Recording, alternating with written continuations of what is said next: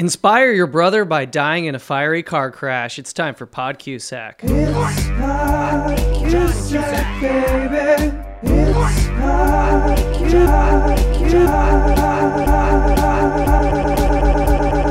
It's Pod Cusack, baby. Hey, everybody. Welcome to Pod Cusack. Thank you so much for tuning in. It is me, your host, Matt Strickland, the world's foremost fan, I guess, of John Cusack. Today, we have a very special episode because it's probably the Cusack movie where Cusack is in it the least. With me, I have two amazing guests, comedian, hoop expert, all-around king, Maggie Widows. How are you? I'm so good. Thank you so much for being on the show. Thank you for having me, Matt. Um, for the listeners, you can't see, but on Zoom, I'm doing reactions of the party balloon going off right now. I didn't even know you could do that. That's so cool. Yeah, yeah. That that just buckle up. That's what this is going to be like. I'm going to teach you some stuff. Shit. Well, I'll have to release the video for this then. With me also, comedian, avid reader, all around king, Juliet Prather. Thank you so much for being on the show. Thank you for being here. Oh, ooh, I just had to look up from my book. I was busy reading. Hopefully, literature on our king, John Cusack. Absolutely. Guys, let's just get right into it. Uh, what is your personal relationships to John Cusack? Are you fans? Are you super fans? Are you super duper fans? Would you give your life for him? What's, how do you, yeah, Maggie? Let's national. I, I believe he's a national treasure. I Stan, I love, I really believe he's one of the good ones, you know? So have you been from like the get-go, from like Say Anything days, have you been your whole life a fan? Yeah, I'm a, I also like, I'm just a fan of the Cusack family. Oh, always yes. have been. Joni was like huge for me. I love their support of each other. I... I have brothers, so I was always like, oh, this is like, I, he had this like brotherly vibe mm-hmm. to him that I really liked. Um, yeah, I've always loved him. You wished your relationship with your brothers was like John and John. one hundred percent, one hundred percent. Sort of like what we'll get into of how good of a brother he is in mm-hmm. this movie too. He's mm-hmm. just a good brother. And I, I love that. Juliet, what was, are you, have you been a fan or are you, are you, what's your deal? Well, I'm not really on that level, unfortunately. I don't have any negative feelings towards him, but I definitely, like, my intro to him was School of Rock via Joan. Right. You know, like, I was like, yeah, he seems cool. And I've seen, like, High Fidelity and, you know, oh, I've seen Love and Mercy, which I saw, you know, two days in a row when it came out. I was a big fan. Wow. So, but I haven't, like, he's a Bernie Sanders stan, mm-hmm. right? Yeah, he's a big Bernie guy. Yeah, he seems pretty cool to me. I feel like I, the more I learn about him, I really like his off-screen persona and antics. But I have described him on this podcast before as America's most medium actor. You know, he's mm. he's not Denzel. He's but he's also he's he's good. He's he's solid and at, he's at but least he's solid not- in everything. He's not cast in roles where he needs to be Denzel. He's so perfectly cast in yeah. that it's like when you need Cusack energy, mm-hmm. he can only he can deliver. Mm. Stand and deliver. Is, yeah. is he a a uh, object of your affection? Like, is he is he hot to you guys? Because there's been debate on this show. Well, I'll say I was blown away with him in this movie. I was like shocked and appalled at how he was looking. I was like, this isn't John who I know. I've always been like, he's cool. Like, you know, like, I guess I've always just had medium feelings, but this movie, I will say, I was like, this might open up a little bit of a floodgate for me in terms of John Cusack sort of getting into, you know what I mean? Sexually mm-hmm. and artistically. Yeah, well, this is another first on this show where I don't think we've done a movie, any of his movies that predate Con Air, which was nineteen ninety-seven. So he had, you know, he's had many different segments of his careers, and there was the whole eighties where he was Say Anything, Better Off Dead, The, the Sure Thing. He was sort of a teen idol, teen heartthrob kind of guy, and this is the first uh, we're getting of that on this show so far. So it's it's interesting window into a different po- part of his career. Um, mm-hmm. And we are talking about today, Stand By Me. Rob Reiner's nineteen eighty-six classic, based on a Stephen King movie, sort of coming of age, Bildungsroman. Is that, you're a reader. Is that what, is that the Yeah, right? Juliet, you're a reader. Why don't you field oh this one? If I, I have time that? to get into that, you know. So. Um, I just want to say that I didn't get to answer, and my answer is yes. Uh, I liked, I, oh. I'm sexually attracted to John Cusack. Mm-hmm. Because first movie yep. I saw him in was Serendipity, and he's obviously the love interest in that.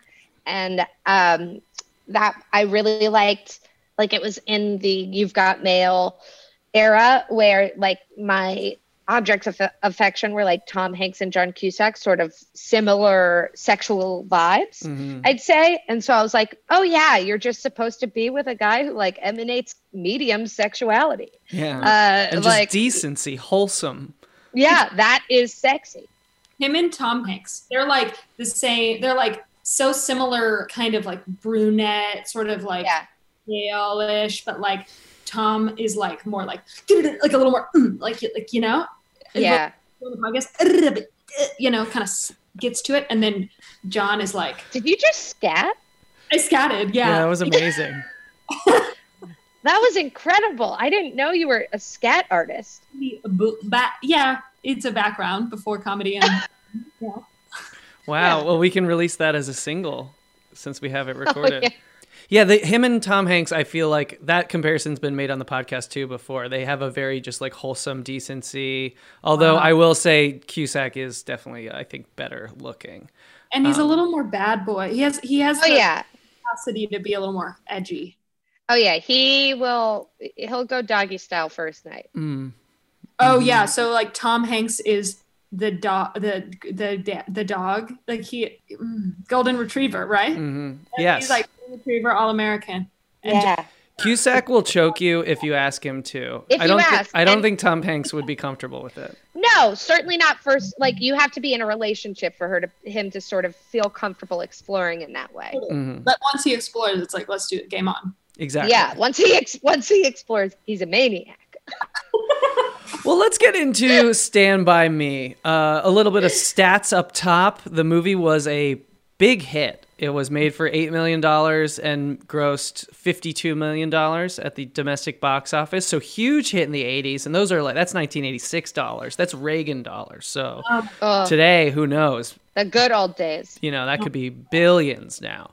Um, yeah. So it was a really big hit, which is surprising for a movie about kids with no stars. I mean, I guess Cusack was the most recognizable face at the time after, because he'd only done Better Off Dead and The Sure Thing as his starring roles. But before before that, he had like popped up in sixteen Candles, a couple other things. But he was the most well-known because none of the kids, you know, River Phoenix wasn't, you know, known at all. And Kiefer Sutherland wasn't really known. So wow. It was weird that the, you know, I guess the main draw at the time would have been Stephen King. But even that, this is not a horror, you know, it's not a horror Stephen King story. It's it's one of his... Uh, human stories. It's it's just wild that it made that much money. I feel like boomers saw themselves in it hard. Sure. Yeah. yeah. That makes sense. And like we're like, oh, this is the first movie that, especially boomer men, were just like, oh, this is my movie. This is for me. And it's the yeah. happy days directing. So it's sort of a beautiful. Mm-hmm. Right. A confluence of all the boomer mm-hmm. nostalgia. Also Rob Reiner though. That's yeah. Rob Reiner. Oh yeah. wait. It was uh not Happy Days, it was All in the Family, the dude. Uh, yeah. yeah. I always get Rob Reiner and uh the other from Happy Days mixed up with the red hair. Oh yeah. Uh Ron Howard. Ron Howard. Yeah. Howard. So my bad. Mm-hmm. But Forgiven. It was it's still, you know, they're still all part of the same, you know, fifties nostalgia yeah. universe. The fifties yeah. C U. Yeah. Um It got great reviews. It was ninety, ninety-one percent fresh on Rotten Tomatoes. And the last thing I just want to say before we get into the plot is the Cusack number. On this podcast, we always talk about the Cusack number. That's how many Cusacks are in a particular movie. Because, of course, we know he works with his sister Joan a lot. But then there's also Anne, there's Dick, there's Susie, there's Bill. There's a bunch of Cusacks. Yes, there that, is. They're it's like the, the Romanoffs of What's Hollywood. Hopefully it doesn't end like the Romanoffs. Well, only time will tell. Yeah. Um, for you listeners, we are recording this during the attempted coup in D C. So if we're a little out of it, uh, it's because not only is the coup happening, but also this is during a Knicks game. So I think we're all on the corner of our eye checking the T V. We're all feeling that. We're all really feeling that. Yeah. We apologize if we're a little frazzled. But anyway, yeah. The Cusack number of this movie is one. There's only John in this movie. No other Cusacks. Okay. But important to specify. Overall, what do you guys, did you guys like this movie? Did you, did you connect with it? Or were you removed and just like, oh, that's a good movie? Because personally, I grow, I didn't really grow up with this movie too much. Yeah, yeah I, I didn't grow up with it. Always knew about it. Watching it, I, it's like, I was removed, but also I just like, it's so beautiful. Mm-hmm. There are just these like two shot scenes that are so stunning emotionally and performance wise and, and visually that I do think I, I just, yeah, I loved it um, so much. Yeah. I also, I was like surprised at how much I really liked it, because when I did watch it, like in middle school, I was like so bored. So like, this is like not for me. And I definitely was like open to boy movies at that age or whatever, you know, like I just was like, I don't care about this. And then watching it now, I was like, oh, this is for grownups. Like this is like, yeah. It sort of hits some sort of nostalgia, even though it's not my nostalgia, you know, like I was like, I'm loving it. Him and River, I was like, River Phoenix, I was like. Corey Feldman, man, mm-hmm. It was. The young Harrison. The casting of the kids is phenomenal. All four of them are great. The teenage oh, kids are stunning. Great. The direct and, and I, obviously that's them, but also st- that is a good director that's able to achieve that level of consistent performance in four young boys yeah. who like haven't really done anything. This is Rob Reiner's third movie after directing Spinal Tap, which is my favorite comedy of all time. I love it so much. And then he did mm-hmm. The Sure Thing, which we will get to on this podcast eventually, starring John Cusack. And then he just rips off Stand By Me, Princess Bride, When Harry Met Sally, Misery, A Few Good Men, and The American President. I mean, that's it's out like of control. Insane. It's out of. Oh my God. I wish The American President were a Cusack movie so we could talk about it. Once we get after, go through his, we're going to go through Jones, and then it's just open season on Amazing. Whatever we want to talk about. Yeah, I feel like I grew up seeing the children of this movie. Like, it reminded me a lot of The Sandlot, which was definitely my, more my movie yeah. growing up. I, I wrote down in my notes, there's literally an exact same scene of the dog chasing yeah oh yeah, over was, the fence. I was like, and then and then the treehouse, mm-hmm. which that treehouse was choice. That was out of control cool. Yeah, for all these kids who have like very bad relationships with their fathers, one of those dads built a dope ass treehouse. Yeah. Yeah, he screamed at his son to help him with it the entire time, but it turned out good. Actually, you know who probably yeah. built it was John Cusack. Oh my God, he was like the real father figure. Mm-hmm. Stop, mm-hmm. It's too much. Let's get into the movie. Opens with beautiful scenery of Oregon, I think they mention it is, and then we get Richard Dreyfuss sort of gazing out the window, and then he, he looks down at his... his newspaper, and he see someone he knows has been stabbed and has died, and so and he you can it it's it's weighing on him. You can see, yeah. And then the orchestral version of the song "Stand By Me" comes in, and that cues his. I have I have full body chills. Just F Y I, it's a really good opening. It's really. I great. Literally under my loves. The first thing I wrote is opening shot. Yeah. It's. it's stunning. It's, you're inside his car and mm-hmm. you're just with him. And there's this point where boys dr- ride by on bikes behind mm-hmm. him. And I was like, this is beautiful. So already it's so intimate. You're already in within the emotions of the movie. Yeah. Um, like right off the bat, it was so good. I will say though, whenever the orchestral Stand By Me started playing lightly, I was like, we gotta not right now. Like, yeah, it worked on me in the beginning because I didn't even realize, because it's very slow. I didn't even realize it was the song until Mary sort of walked through the room and was just like, oh, that's Stand By Me. And I was just like, oh my God, it is. Yeah. It made me think of in high school, I played Stand By Me for a piano concert and was like, piano? Yep, piano. On the high school piano is, team? Uh, hearing hearing Stand By Me only on piano is incredible and level insane. One, like not even really any dun, dun, dun, dun, dun, dun, dun, wow. Dun. Marie was coming up for me as well, feeling like this is ridiculous. Triggering, yeah. Well, I feel like this whole movie is like triggering emotions for me in different ways, especially the next scene is we meet all the kids. And it was such a just a brutally honest portrayal of like adolescent friendships. And the movie takes place, I think, in the late fifties or early sixties. And yet that's exactly how I feel like all adolescent kids treat each other and like hang out. And the, the social dynamics are all have just unchanged and will be unchanged forever. At, when Fern is climbing up and you just hear them all, they're like, "Ugh, Fern." It's like you so quickly, it's like, oh, this one's that, this mm-hmm. one's that, this one's that. You know, Chris, he's got the cigarette in his mouth, looking way too self, um, po- he's so self-possessed as a young child. It's wild. Yeah. A lot of kids smoking cigarettes in this movie, which I think there's just not enough of these days. No, we have to bring that back. As we have to bring it back. I wrote down a line that River Phoenix says that is, that's when a cigarette tastes best after yeah. supper. And I thought, I want that tattooed on my body. That is the, the absolute just awareness, the, the like, only a storied person says something like that.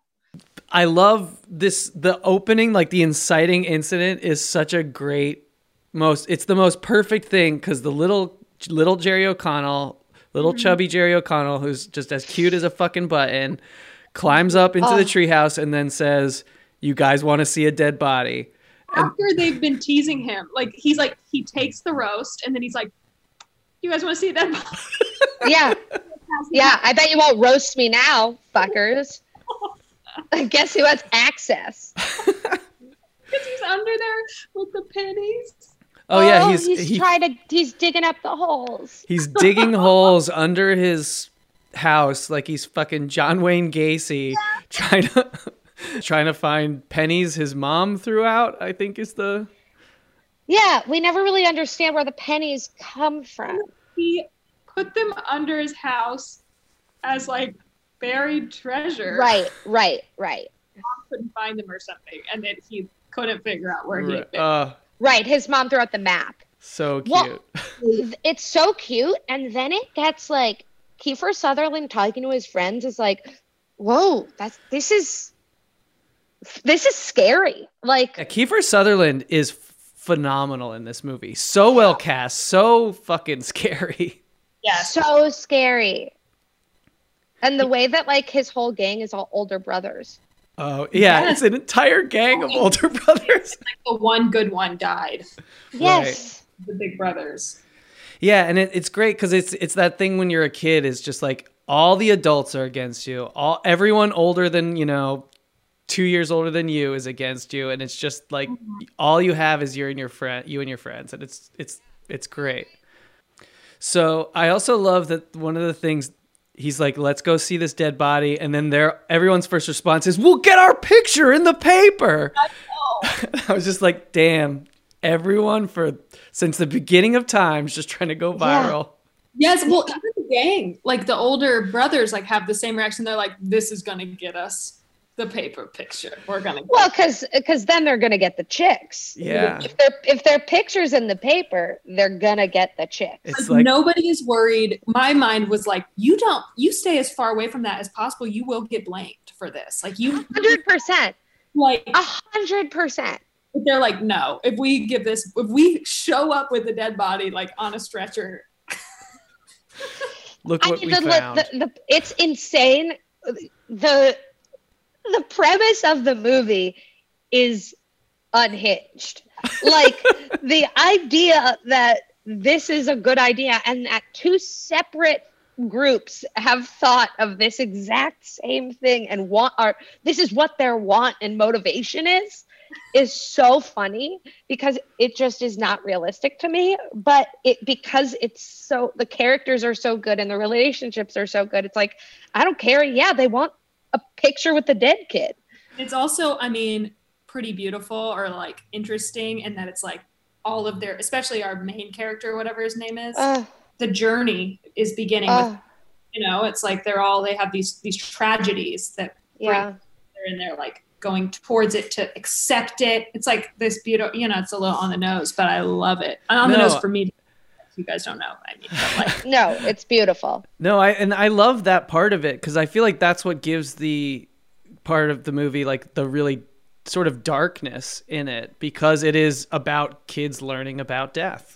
Yeah. Like that's yeah. the whole thing is we will. And it's not just this like distance thing of this kid. It's like, no, they intimately know it. One of their big brothers died. Yeah. Like what it, it, there's like the way they are like seemingly treating this kid as objective, like have no feelings about the fact that he's dead while meanwhile, like actually grieving.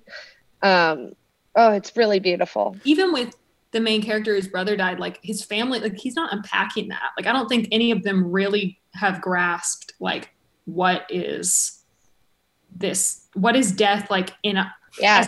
what does it look like for everyone to to know that this is happening and like we're all accepting this. It's like start mm-hmm. it's all like this mimicking, like and whenever they're talking about the little kid who died, he's like the narrator is like, he went out to go buy some blueberries and never came back. And I was like, oh my God. Like, he's like, it's this like fucking, like, it's the same as like a cigarette never tastes better than after dinner. Yeah. Mimicking adulthood and this like, yep, you know, kids drop dead. That's life. Da-da-da. I remember one of the lines that stuck out. I, I'm just remembering it now. Uh, it, when you're kind of getting introduced to all the characters and Wil Wheaton is finally talking about like who he is, and he and he says, over the summer I became the forgotten child or something like that, and it goes to the window and his parents are outside and he asks them like, do you know where this is? And like no one answers or something like that, and his and then he says as an overture uh, like as the writer he says um my brother, my parents lost their son, my brother, like two months ago and they've never come back. And it's like, yeah dude, that was two months ago. But like, this is a world where like repression and just pulling it and yourself up by your bootstraps is like what you do. And it's like, yeah, I'd still be in bed. Um, you know what I mean? And also in the span of a kid, two months, four months, however long it's yeah. been, that's like a whole life. Like he hasn't, because mortality, like what is? Yeah. What's time? What's life? Exactly. It's like, yeah, we're just moving past it. Time goes on. Like we're all, you know, and then it's like, yeah, yeah. the end of childhood is coming via junior high coming. And like, it's this. Yeah. I love the, the different reactions too of the family. Cause Wil Wheaton clearly is very not dealing with it at all, sort of ignoring it. The mom is like catatonic, and the the dad has the very classic movie dad thing of the wrong kid died, like from Walk Hard. Yeah. It's very much like, yeah. why couldn't it the have been you? Wrong kid died. And he's just like, why couldn't you have friends like your brother? Oh my God! With that being the first line that the dad gives to him, being or I guess it's not the first line, but like when he hits him with that, I was like, I looked at Greg, yeah. I go, what the fuck is this? I, in a weird a- way, I get it, because like. I love my cats both equally, but if the one I sort of liked more died, I think I would start to resent the other one. The scene at the dinner table where they're, um, where the mom's like, tell us about your story, tell us about your story or something like that. And of course, Cusack is like, I love this story. Keep writing, like yeah. whatever. And it's like, these are kids who are doing like, he he's do he's at like this fairy godfather figure yeah. of telling him, encouraging him with like the good yeah. stuff. And Cusack is perfect in this role because he, all of the decency and wholesomeness that we were talking about, he had that at twenty. I love my brothers. I have re- good relationships with them, but they have been strained and fucked up and all that stuff. And I was watching, I was like, this is how you should raise children. This is what healthy relationships look like, where you want the best for one another, where you're like, this older brother is willing to give himself to his younger brother because he's like so sure of himself. It's like Manic Pixie Dream Brother. Yeah. Yes, a hundred percent. That, and I'm okay with that. My relationship with my sister, she's ten years older than me. And so she, it was very much this, like she, I, I, I totally, she could do no wrong, total angel. And she was like, because she was older than me, she like loved me so much. I mean, like not that other, so, you know what I mean? But like, she thought of me as this, oh, nice. I thought of her as an angel, you know, it was very much, but like, that being said, like in reality, like we fought and like, you know, like, I was a brat to her and she put me in timeout and all this stuff is, but it's like, you know, this is a movie of like, he's looking back on his brother who's, yeah. of course it's going to be like, here's when he gave him his cap and here's when he encouraged his writing. And here, you know, in reality, he probably was like, he was probably flawed mm-hmm. as well. Um, Juliet, I don't agree. He was perfect and you can fucking shove it. You can suck my fat one. Is that I'm what he said? Mm-hmm. Like, don't compare your relationship with your brothers to John in this movie. Well, I am, okay? Yeah, your brothers are just as good, and you don't need to love them less just because of John Cusack. If they died in a fiery car crash, you would also think of them this way. You know what? I'd, I'd piss on their graves, and I'd say, guys, I'm kidding. I'm kidding. Kidding. I'm kidding. This stays between us. Another line that I really like in that same scene where he's like encouraging the writing is the dad who's just like, Dorothy, don't talk to the boy about girls. Like, he needs to concentrate on high school football. I know. Like, and he, see what happens when see what happens when you bring up girls. He's thinking about stories. During that scene, I was like, let's be honest. There is no way in hell John Cusack is about to be the best football player in the United States of America. Yeah, he's like ninety-two pounds. Yeah. He walks and looks like he bumped his knees into yep. a lot of furniture. Mm. You know? Like, he's clumsy.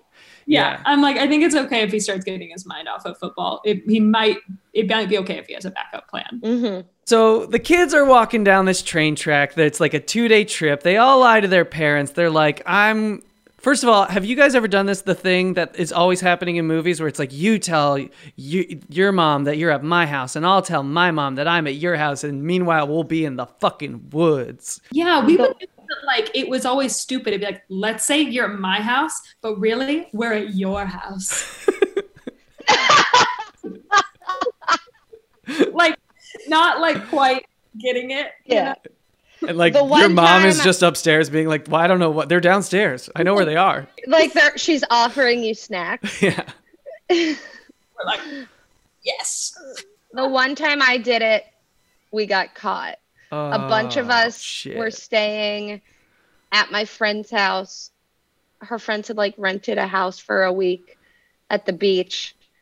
And we all went and stayed with her and her mom drove us into town. We were going to go see, quotes, go see a movie is what we told her. And we all got out of the car. We walked up to the movie theater and then kept walking basically. And uh, it's because we had met these two boys on the street oh, earlier. Shit. One had one had been playing acoustic guitar, and so we got a we got a talking. Was he playing uh, they, an acoustic cover of a hip hop song? Oh, I wish I would have lost it. Um, but I do think he was playing either Guster or Oasis. Oh, sure. Um, and we went to this house. This is like six girls, two guys, and there was a lot of kissing. Hell yeah. Um, and some beers. And we're like, sick. We just pulled this off. This rocks. Yep. Uh, like the guy who knows how to play Wonderwall is kissing me. Um, Brooke's mom is never going to know. And we go back. We walk to the car and her mom's like, so where'd you guys go? She'd seen us completely walk away and get into this guy's car. Oh and had just, I was just like, these fucking idiots. Wait, and how old were you? sixteen, seventeen. And that mom watched you get into a strange car and didn't follow you guys? It was two other sixteen-year-old boys. thirty.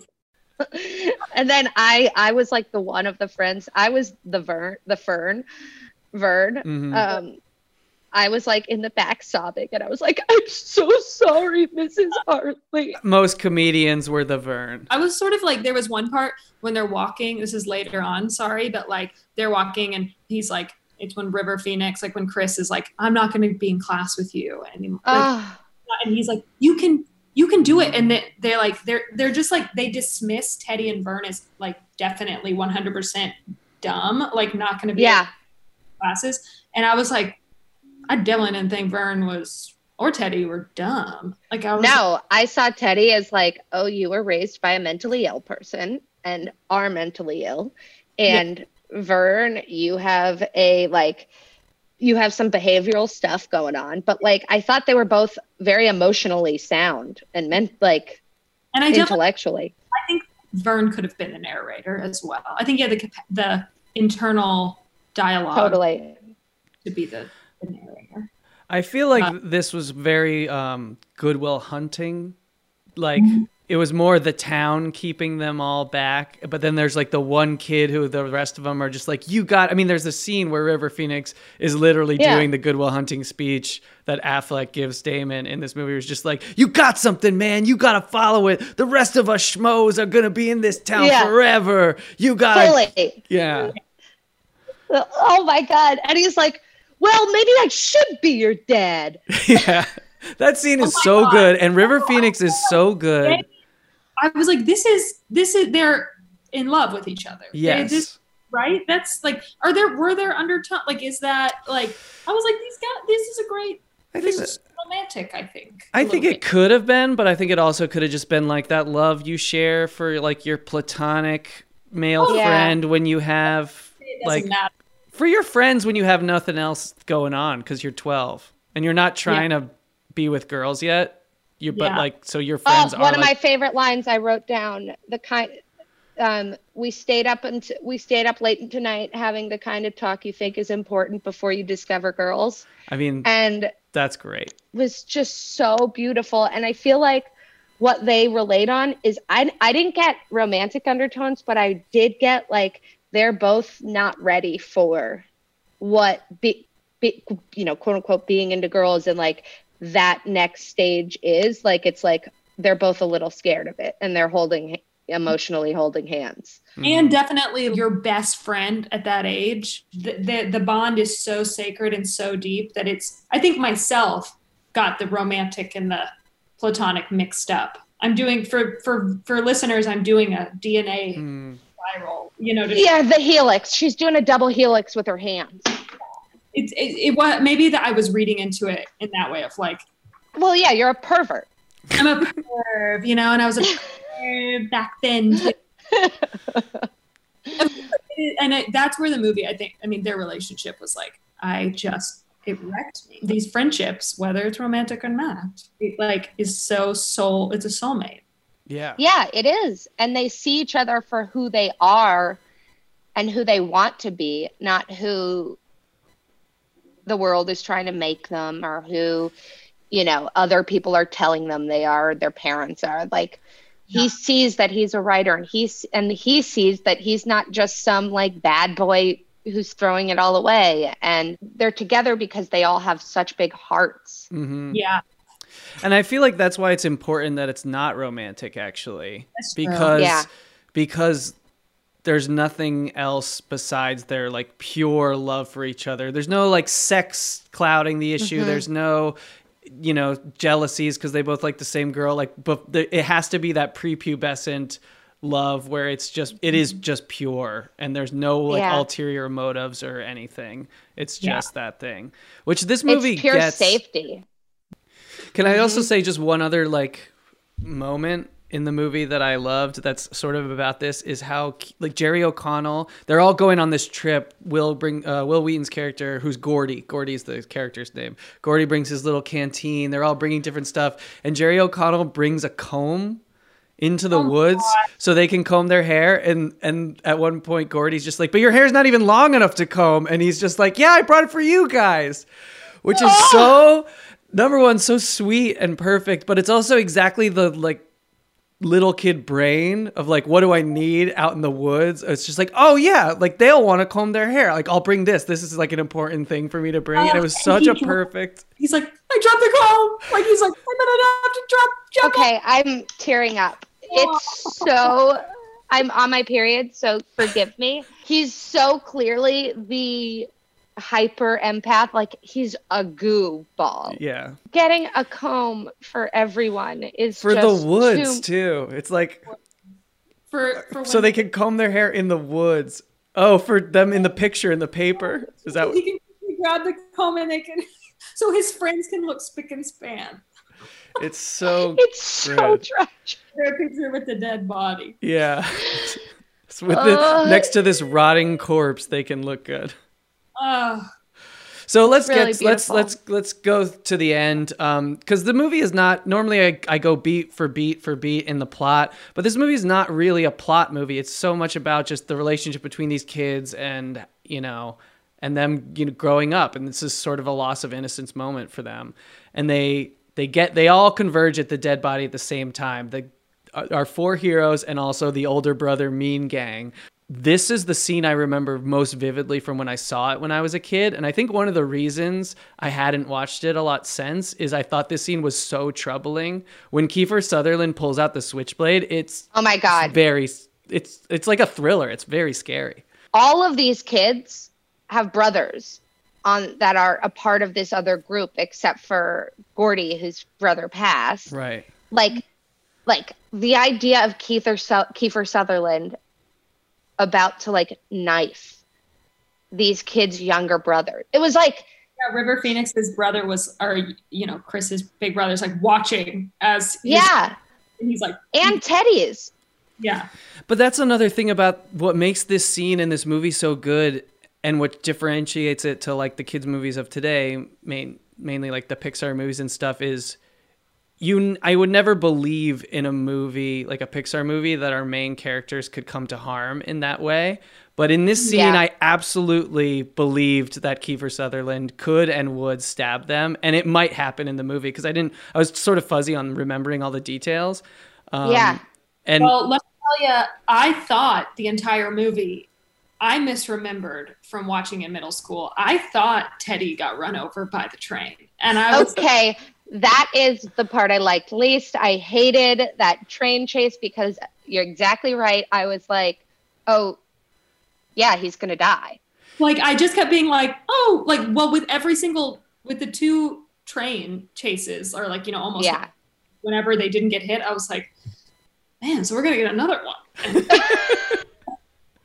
I mean, the danger in this movie seems so palpable and so real, and you don't you don't get that like safety of a lot of movies where it's like our heroes are our heroes are going to get through this because the safety worry. That they provide is is their friend the only safe place is within their friendships. Yeah, yeah. And their friends are twelve; yeah. they can't protect them. Yeah, yeah, because they're going to middle school. It's also like I mean I don't know if this is too early for me to talk about it, but the entire. You know, conflict within Chris Chambers, you know, and uh, Gordo's friendship. It's like River Phoenix is like, I'm not going to be able to do this, like class struggle. Like I can't, I'm not going to be allowed in these classes. Like da da da da. And and like then at the end, like they're like, okay, see you later. I'm never going to see you again. I'm not going to be in these classes with you. I don't care what you say. I'll never be able to do it. And then he's like, he went on to take the classes, and we were friends for life until he was killed. Yeah. I was like, I love that it like did become this non-issue. Like it was, yeah. Like, it's like the movie is very intertwined with like very real dangers and perceived. Perceived well, of when you're a kid. Everything's yeah. huge. Yeah. Everything's huge when you're a kid. Right. But then they, they'll mix it up. Some things mm-hmm. aren't huge. Like going to see a dead body is no big deal. But, but, but that's the thing that actually, like, it's like the things you perceive as being really big aren't, and the things you perceive as being nothing are actually very real and, uh, and big. Yeah. So, I mean, that's sort of the end of the movie. We get, they get to this dead body. It sort of has a profound effect on everyone. And then Wil Wheaton, uh, Gordo's character is like, we shouldn't try to use this dead kid for fame and fortune. And he's, and then this is the moment where he's finally sort of reckoning reckoning with his brother's death. And he's realizing that death is permanent. Death is forever. Death is this huge, you know, existential, important thing. And that sort of changes him. He stands up to Kiefer Sutherland, and then they just do an anonymous phone call and mm-hmm. forego the fame and fortune and girls and money that would come with getting their picture in the paper. Let's just do stray observations from the movie since we sort of got through it all. I will say that the soundtrack is great. They don't overdo the Stand By Me. It only pops up at the very beginning and very end. And then throughout the rest, it's just these like, you know, oh, Del Vikings, what's it called? Barbershop. When, lo- when Lollipop starts playing, I lost my mind. It was so so fun. I it like and then how it, they don't give it to you for very long. They immediately cut out, and it's this really intense conversation yes. between River Phoenix, the one we were talking about. One line I wrote down that River Phoenix says during this conversation in his like Ben Affleck like, no man, you, you're gonna get out of here, you hear this? uh uh Chris go or Gordy's like, bullshit, I don't I don't have anything, and River Phoenix goes, bullshit, but true.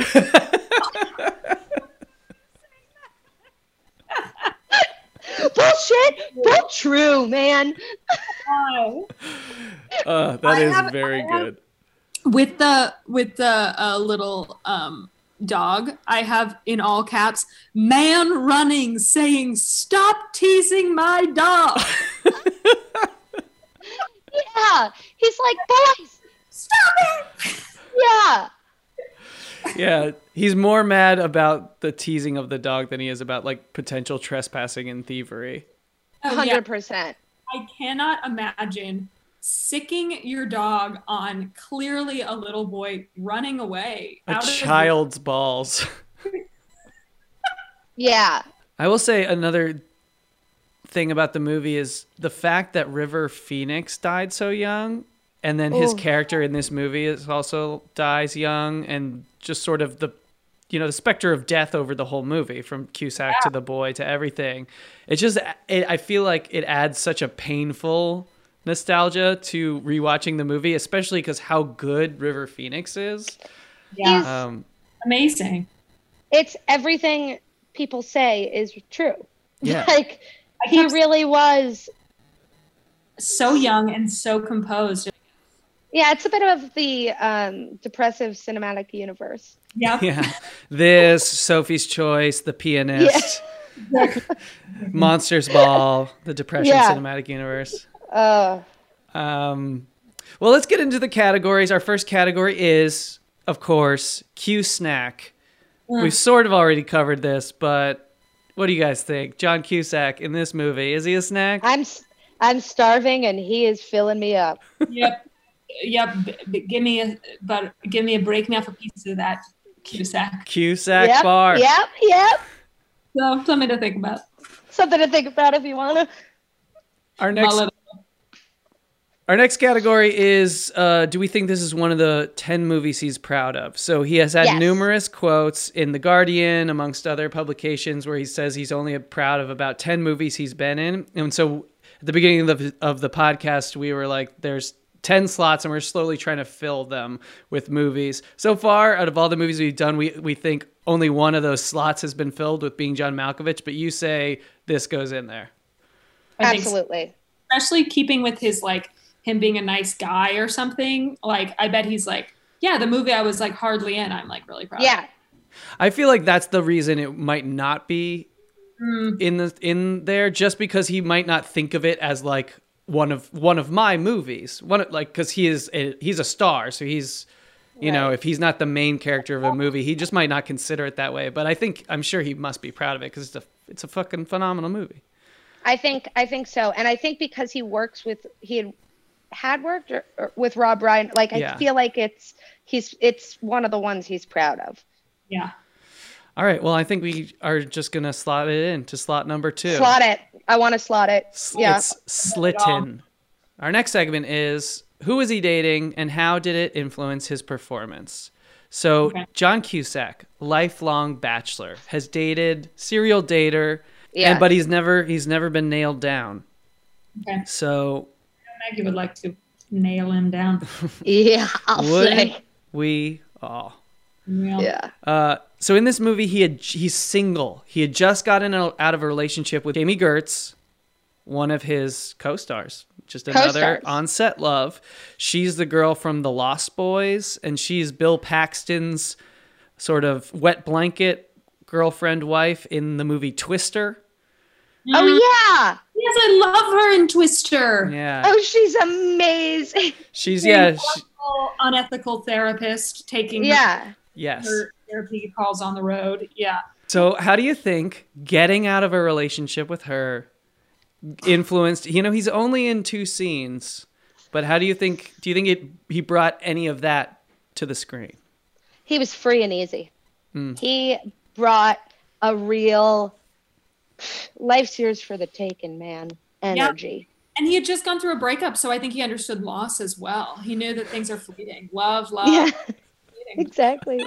Completely agree. He just had his heart just absolutely crushed and shattered in a million pieces, mm. so he understood pain. Mm. He knew pain, and and that's the truth. Yeah. Our next segment is Coffee, Tea, Me. Named in honor of the woman who spoke those famous lines in the movie Working Girl, Joan Cusack. Yeah, baby. Joan Cusack, another national treasure, arguably the superior Cusack. If we were to cast her in this movie, where would you put her? I think she could have pulled off a bit of a Teddy role. I think yeah. she haywire on her. She would have crushed Teddy. Like, mm-hmm. yeah. My dad would storm the beach of Normandy. yeah. What do you think of Joan playing John? What if it's not an older brother died in the car wreck? What if it's an older sister? And she was like captain of the dance team or something. Oh, I would have loved it. I would have loved it. I would have said, let me see these dances. I need to see more. Yeah. Because she does have a lot of the same like warmth. Totally. Same. There's a lot of like carefree... ness yeah. to her energy too, I think. If Martin Scorsese can make Robert De Niro look twenty in The Irishman, surely he can go back and put Joan Cusack in Stand By Me. Absolutely, and re-release it as if it's the same movie. She should do an. She should do an entire catalog of of John, like do all of his movies over again. I, oh my God. That, I love that idea. They would all be huge hits. Huge it would, hits. It would work. People love Joan Cusack. The oh, that's wow. the main takeaway I've gotten from doing this John Cusack podcast is that people love Joan Cusack. She's everyone's favorite. Um, our next yeah. segment is everyone's favorite. Everyone considers this the most confusing segment. It's Swan Cusack. Now... we here at Pod Cusack Nation treat every John Cusack movie like it is a Black Swan event. A Black Swan event is something that is unforeseeable, unknowable, but after it happens, it changes ah. the course of human history, like a nine eleven. Sure. Every John Cusack movie is a nine eleven to us. In what way do you think Stand By Me was a Black Swan event? I think it led to the coup, the coup we're currently experiencing. Oh my God, Absolutely. That's what I wrote down too. Not even kidding. Okay, so. No, I just had, it was the only thing I could think of right now. We today. we all know that Ted Cruz is a huge fan of movies. He's quoted The American President. He's quoted The what? Princess Bride. These, this, yeah. He when oh. when Don when Donald Trump made fun of his wife, he quoted The American President President to him. He's also quoted The Princess Bride a number of times. Both of those movies, Rob Reiner movies. movies. He those loves are movies. He loves Stand By Me. I have to remember that. that he, he, might love Stand By Me. He loves Rob Reiner eighties movies. I believe it. So it makes sense that he would have seen Stand By Me. He would have, uh-huh. He's four years younger than John Cusack. So he would have not only sort of identified with him, but still looked up to him. Yep. And John Cusack's whole thing is like, follow your dreams, do the thing that you think you should do. Yeah. So it makes and, sense that. And in the movie, the thing you do is you. Coup. Coup. Yeah. And yeah. you threaten with it. Yeah. It makes sense that Ted Cruz would take away, I should do a coup on these United States. Yeah, that's what his, I, I see that fully. As long as he doesn't end up writing a novel. Yes. Yeah. But he almost certainly will. Let's move to our last segment. This is a segment called One Thing You Like, One Thing You Hate, One Thing You Think Is Weird. Maggie, what's one thing you like about this movie? Oh, I like, you know, we didn't, we talked a lot about the emotions and all those things. I'm going to say one thing I love is the just cinematography. Oh, beautiful. I think it's aesthetically so beautifully done. And just every train shot looks like I want it to be a photograph in my home. Yeah. Um, yeah, that's one thing I liked. That's, I mean, couldn't agree more. Juliet, what's one thing you like? I uh, okay, yeah, so now we talked about cinematography. We've talked about the emotional relationships, which I liked. I liked, I will, I mean, we've already said we liked Vern, but I really Ugh. Vern, and I loved his insults and like they mm-hmm. were just, I loved his sincerely catchphrase. Mm-hmm. Oh. I mean, yeah, I love that. I, yeah. I'll say I like that. That's I love that. Great choice. A great, I agree. Great choice. I fully agree. One thing I liked, I think, is the fact that Kiefer they let Kiefer Sutherland just be fully menacing with and fully um, unapologetically menacing. Like they didn't yeah. need to give him some sort of a sympathizing backstory to be like, oh, well, this is why the bully is how he yeah, is. Yeah, his dad's just, a, like whatever. Yeah, he's just yeah. pure evil, which yeah. I really liked. You know what I'll say I liked, what I loved the most mm-hmm. was the last line. When he goes, I never had friends like that, like I did when I was twelve. Oh. Jesus. Does anybody? Does anybody? I was, oh. Yeah. I mean, no. that's a gut punch. That's that's really good. Full body chills right now. I have full body chills. Another yes. thing I liked before we go to hate, I really liked the narration. Sometimes narration can be too much or it can be really cheesy. It was just the right amount of like through strung throughout and it never I don't think it really crossed too many lines of of bad taste. Fully agree. Fully agree. And uh, at the risk of being finding too much symbolism, the narration felt like the train track. It was like it was just keeping us, we would come back and visit it, but it was not present always. It was like we were going off into these little worlds and whatever. And it was just like small moments of, okay, we're like leading it this way. Um, yeah, I really loved it. Mm-hmm.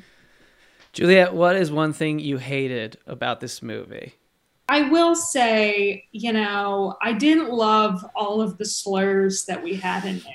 You know, there was a lot of fat shaming, a lot of the R word, the F word, you know. Mm-hmm. Mm-hmm. I, and I know that that's, you know, those are boys in the fifties and it was in the eighties when it was made and stuff. But I was like, wish this wasn't happening. I'm feeling a little bit frustrated here. And I didn't, I hated, I was like, I hate that guys like Ted Cruz could possibly grab onto this movie and identify too much with it.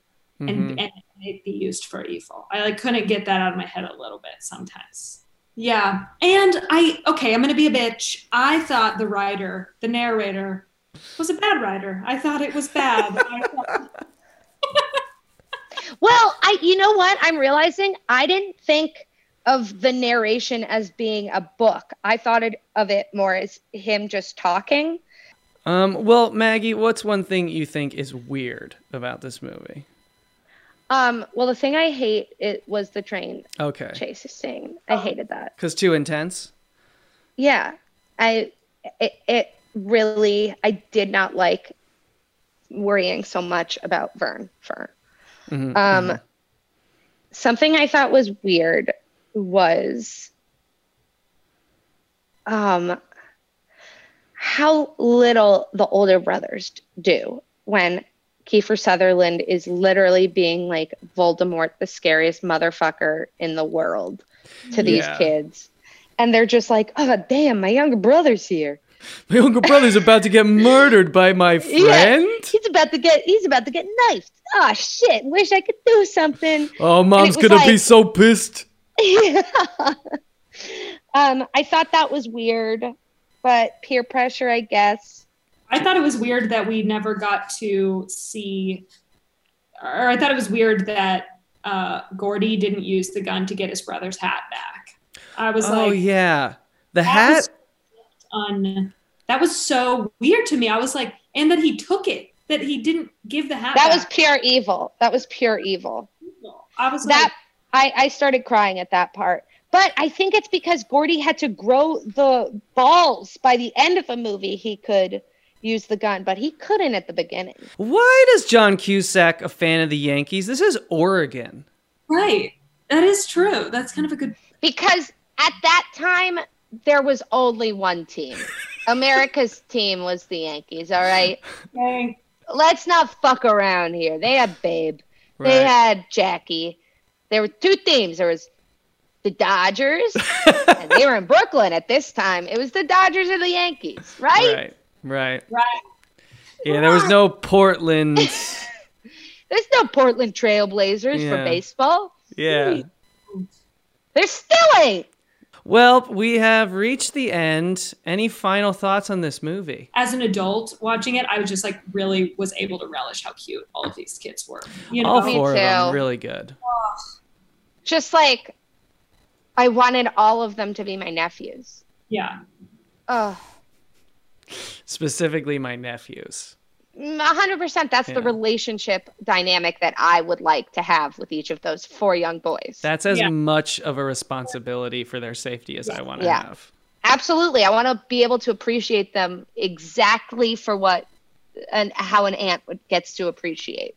Maggie, where can we find you on the internet? Hi, Twitter, Instagram, M W I D S, M W I D S, M W I D D S on Twitter, I think. Uh, I don't know, man. I'm uh, I'm around. Yeah, just Google yeah. Maggie Widows. Maggie Widows aunt aunt aunt material. That is a T-shirt.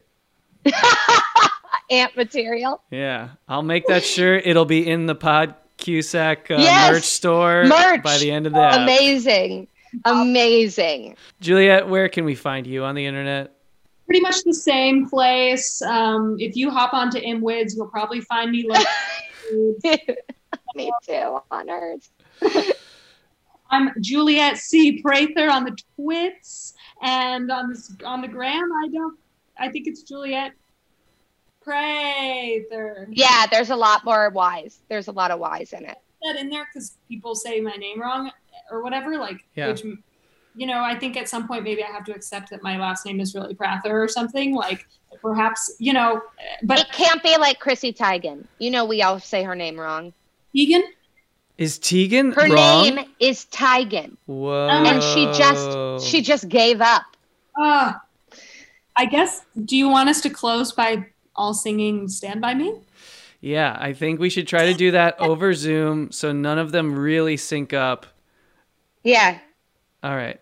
Also, so darling, darling, just Johnny Cusack, just Johnny Cusack, just Johnny Cusack. It's Pod Cusack, baby. It's Pod Cusack, baby.